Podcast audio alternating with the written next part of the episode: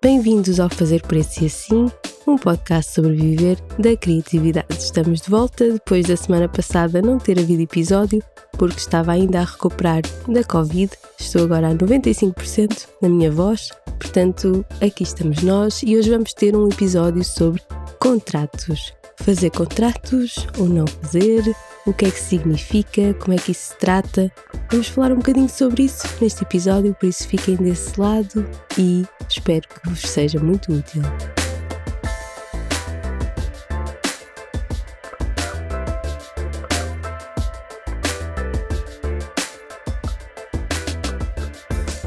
Este podcast não é patrocinado.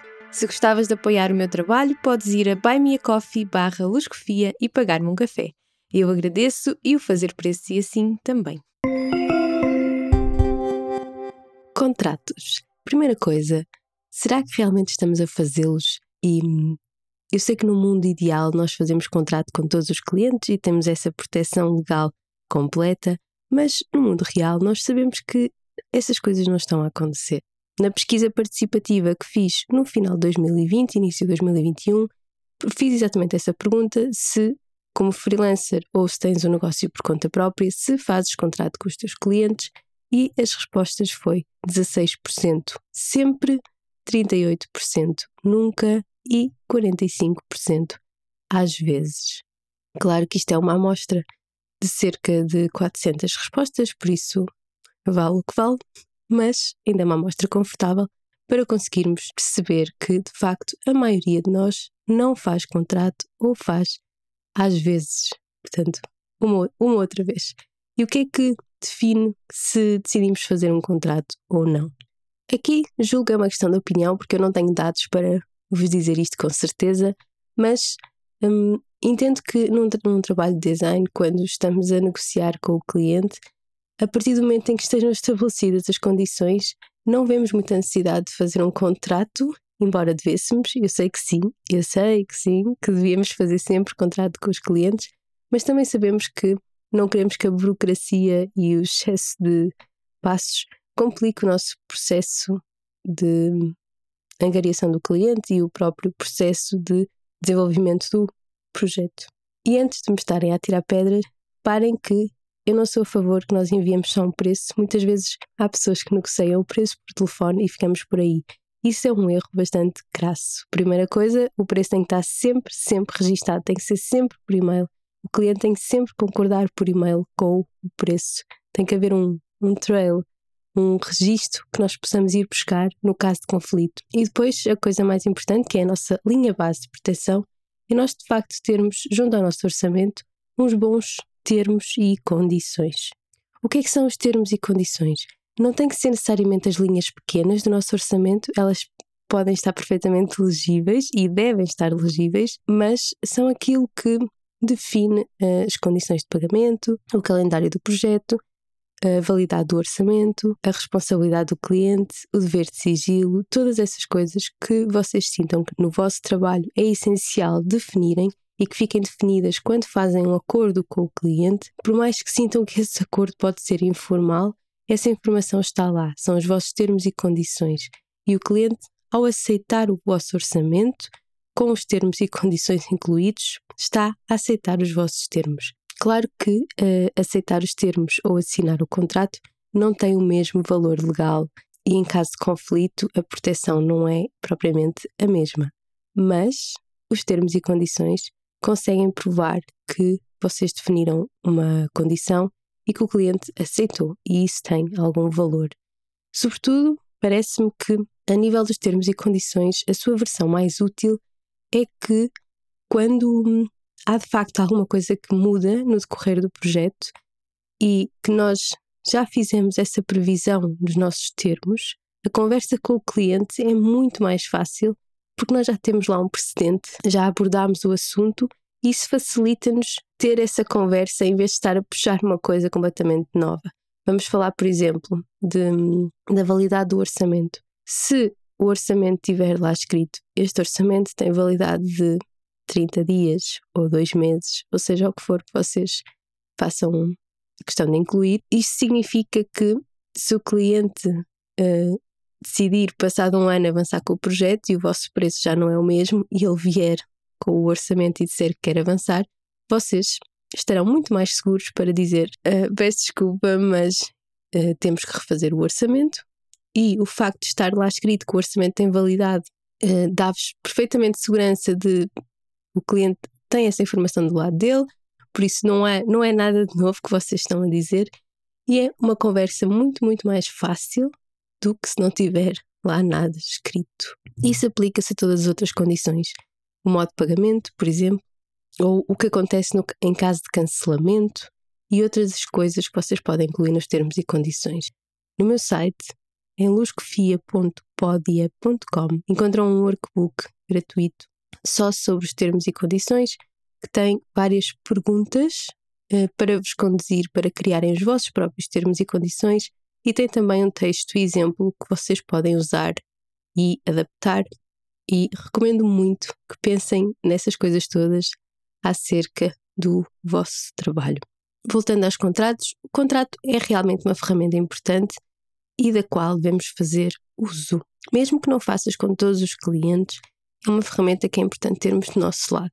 E muitas das vezes, quando trabalhas com clientes maiores, o que vai acontecer vai ser que vai-te ser enviado um contrato, sobretudo se fores ilustrador e houver direitos de imagem associados que uh, a editora ou o teu cliente está a tentar comprar, aí sim vai-te ser enviado um contrato para garantir a proteção legal do lado lá.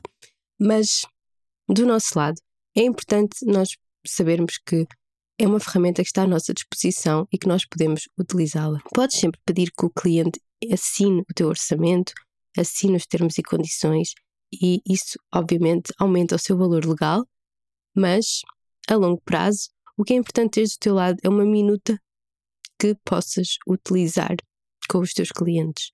Existem minutas online que podes adaptar, embora eu acho que seja um bocadinho problemático nós usarmos essas minutas gratuitas, porque as nossas áreas têm particularidades, sobretudo a nível de linguagem legal de direitos de autor, que vai ser difícil encontrar numa minuta gratuita. Mas o que também podes fazer é encontrar um advogado que te construa uma minuta especificamente para ti e para o teu tipo de trabalho. A parte boa é que, se já tiveres os teus termos e condições redigidos e já tiveres tomado decisões quanto a essas condições todas que queres impor ao teu cliente, e repara que isto não deve ser visto como uma coisa pejorativa, também é bom para o cliente saber com o que contar e saber com que condições é que vai trabalhar e a que é que tu te comprometes. Um, mas se já tiveres os termos redigidos, é muito fácil para um advogado transformar essas tuas condições numa minuta e num texto de um contrato. Nesta última parte do episódio, vou-vos fazer uma lista de algumas coisas que podem considerar ou não, dependendo do trabalho que fazem, incluir nos vossos termos e condições e nos vossos contratos com os vossos clientes. A primeira coisa é o calendário do projeto e o prazo. Ele não precisa de ser ao dia, pode ser só prazo de execução dois meses, mas uma noção geral de quanto tempo te propões a demorar executar aquele projeto.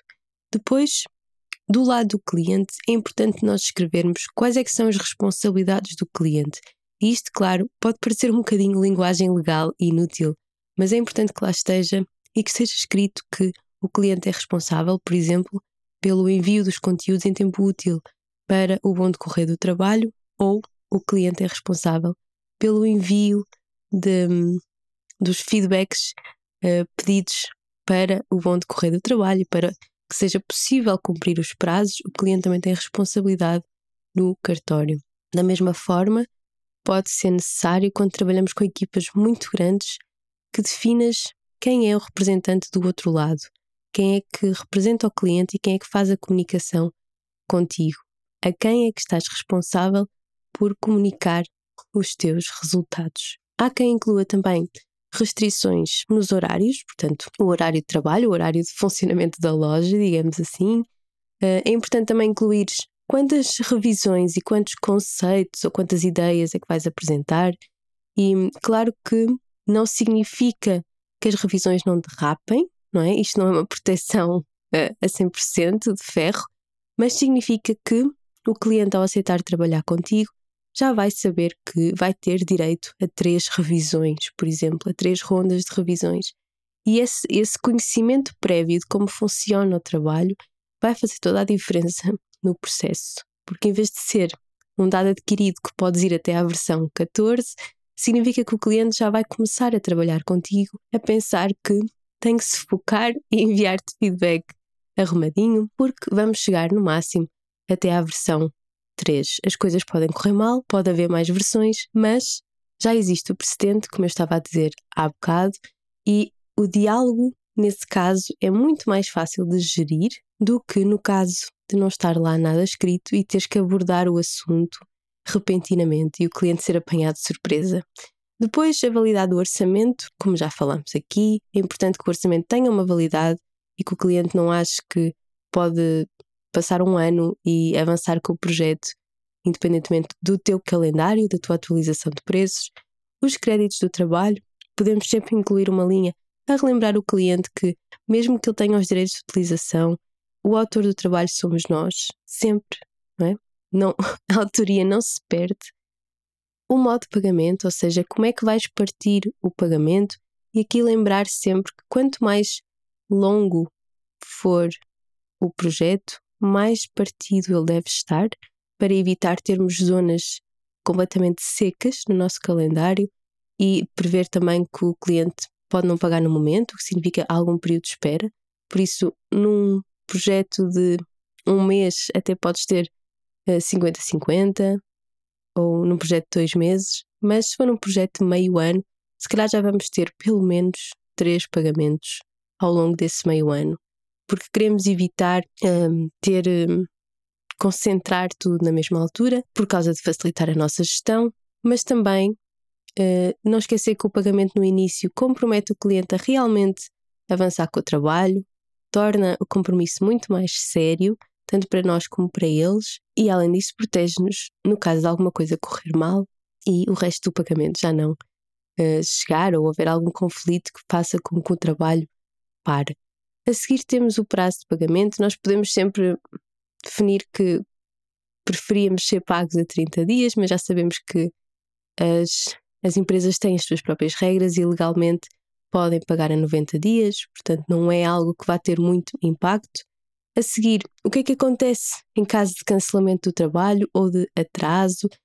A linha base é que escrevas que, em caso de cancelamento ou alteração dos, dos pressupostos ou atraso do calendário, vai ser revisto o orçamento, isso é o mínimo que deves escrever, mas podes definir mesmo o que é que acontece caso o trabalho seja cancelado. É pago até à fase onde estavas? Como é que é definida a fase onde estavas? Todas essas coisas. Da mesma forma, consequências do não pagamento, e isto é outra linha mais de linguagem legal, não é? Que é que acontece se o cliente não pagar? Vais recorrer a um advogado, vais recorrer às, às vias um, próprias para resolver o conflito.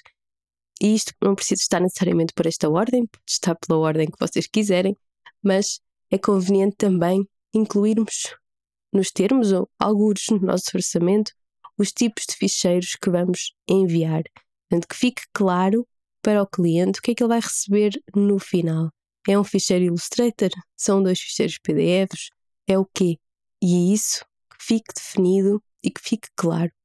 Finalmente, o dever de sigilo também é uma linha legal, mas ajuda sempre a assegurar o cliente que as informações da empresa dele não vão ser divulgadas e, eh, da mesma forma, relacionado aqui com o dever de sigilo, podes pressupor com o cliente e conversar com ele antecipadamente sobre isso, se o trabalho pode fazer parte do teu portfólio ou não e qual será o timing para isso. Além de proteção do, do teu trabalho e de garantir que uh, tens ali uma facilidade na comunicação com o cliente em termos de conflito, os termos e condições também servem para clarificar o que é que é o projeto e como é que vai decorrer o projeto.